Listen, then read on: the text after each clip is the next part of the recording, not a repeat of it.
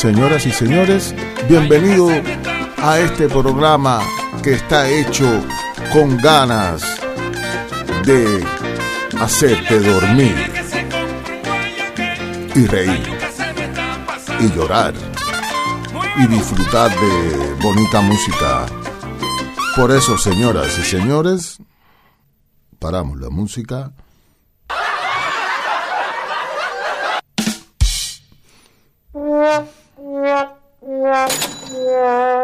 Pues señoras y señores, hoy vamos a hacer un tema, un cuento de Mama Inés.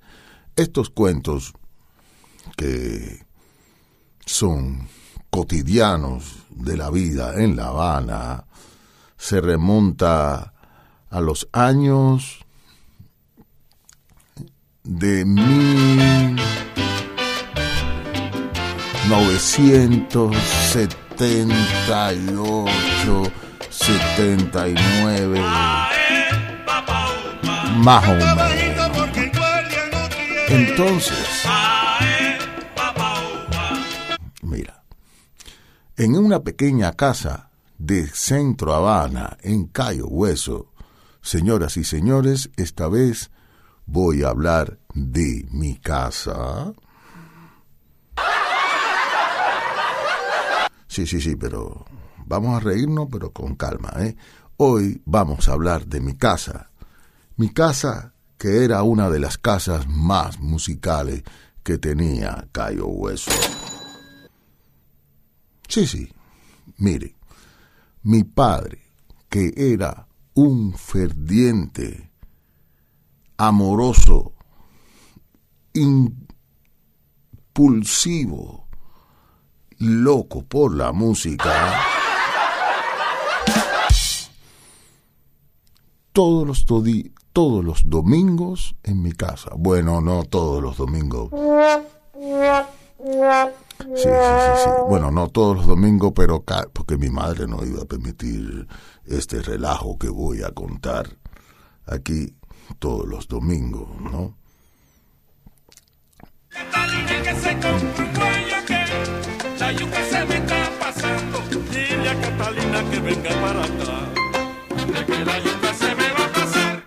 Entonces, claro, como les decía, mi mamá nunca iba a permitir este relajo que voy a contar todos los domingos.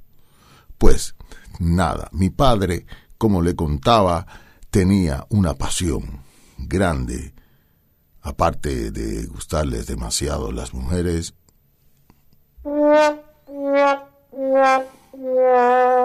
Quiero decir que ya cuando estaba con mi madre ya era un viejo, pero cuando había sido joven Hmm, otro gallo cantaba.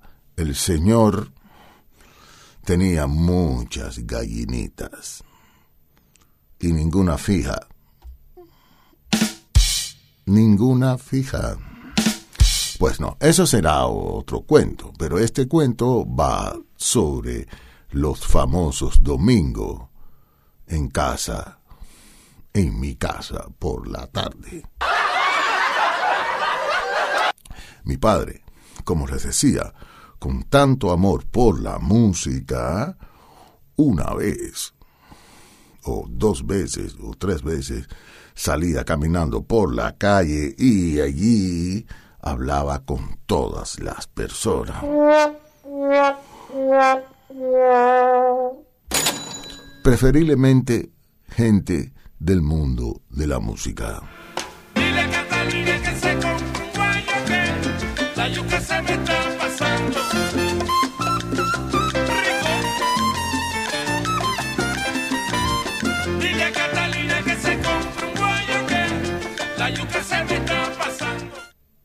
Pues sí, señoras y señores, como él era tan ambientoso, ¿eh? hablaba con todo el mundo y sobre todo de música, música y béisbol. Béisbol era su gran pasión también. Pues sí, él, que venía de Oriente, pero nunca quería decir que era oriental. De Manzanillo.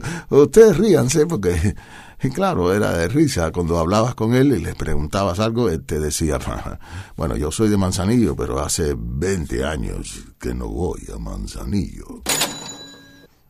Y entonces, él, ¿eh? junto con mi madre, que ya mi madre lo había cogido un poco viejo. sí. sí, porque si no, si no, mi madre ya lo tenía ahí, ya, él, digamos que estaba un poco cansado. Bueno, y, y con cuatro o cinco hijos, ya, era mucho. Pues él tenía mucha energía. Señoras y señores, la gente le decía el rápido.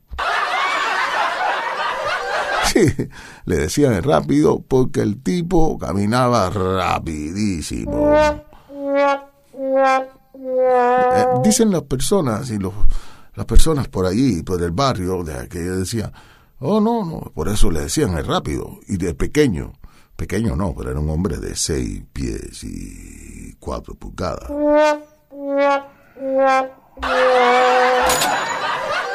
Pues nada, pequeño o rápido, su pasión, la música. Él cantaba bonito, tocaba la guitarra, se acompañaba, digamos que lo hacía bastante bien, y hablaba de música.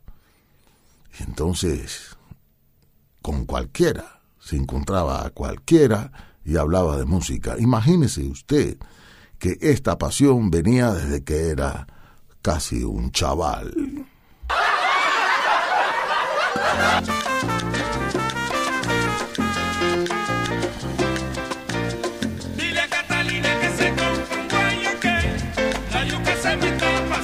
Bueno, entonces él, con eso de la musiquita, fue hablando con todo el mundo y conocía grandes personajes como Manuel Corona, era amigo del famoso compay segundo que habían sido tabaqueros allá por Oriente cuando ellos eh, vivían juntos en sus fechorías mujeriegas en por Manzanillo el señor compay y él eran muy grandes amigos y y después en La Habana, amigo de Corona, amigo de todo el mundo que tocaba la guitarra y que le gustara cantar. Cosa que mi mamá no le gustaba mucho, pero como mi padre, que era un tipo que no le gustaba beber, mi madre decía, bueno, es preferible que esté aquí con su cantadera. Pues, señoras y señores, todos los domingos, no todos los domingos. Sí, sí, sí. Algunos de los domingos estaba mi casa repleta con una gran trova. Todo el mundo que le gustaba cantar estaba invitado. Él lo invitaba a la casa y allí se formaba una tertulia. Señoras y señores, una tertulia musical. La yuca la traigo rica y buena verdad. Dile que por si me la va a comer. ¡Sube!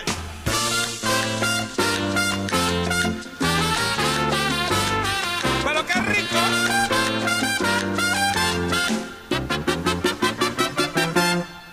Dile a Catalina que se compre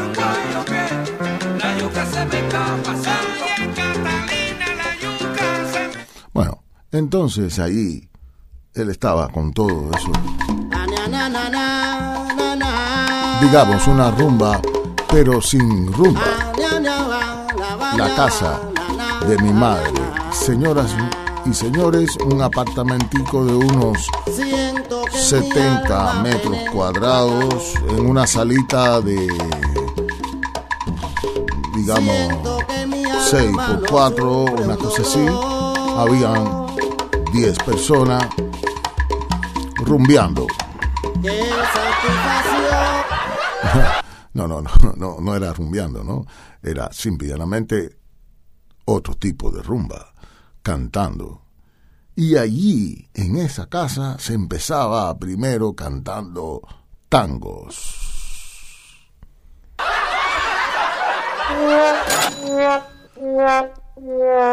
Todos esos viejos cantantes de aquellos tiempos cantaban tango.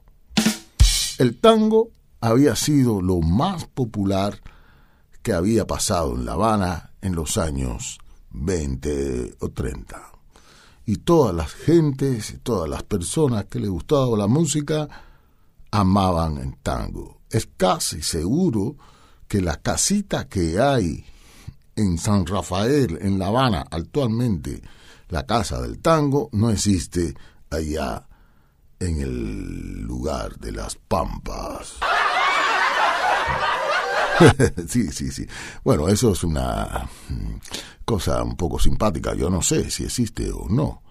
Lo que sí sé que en Cuba, en La Habana, en San Rafael y Neptuno, hay una casita del tango.